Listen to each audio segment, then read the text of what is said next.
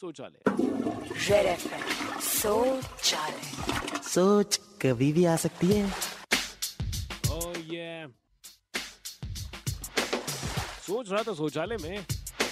कि वो कौन सी जगह है जहाँ पे आपको कभी भी ना जोक नहीं सुनाना चाहिए बिल्कुल नहीं कभी भी किसी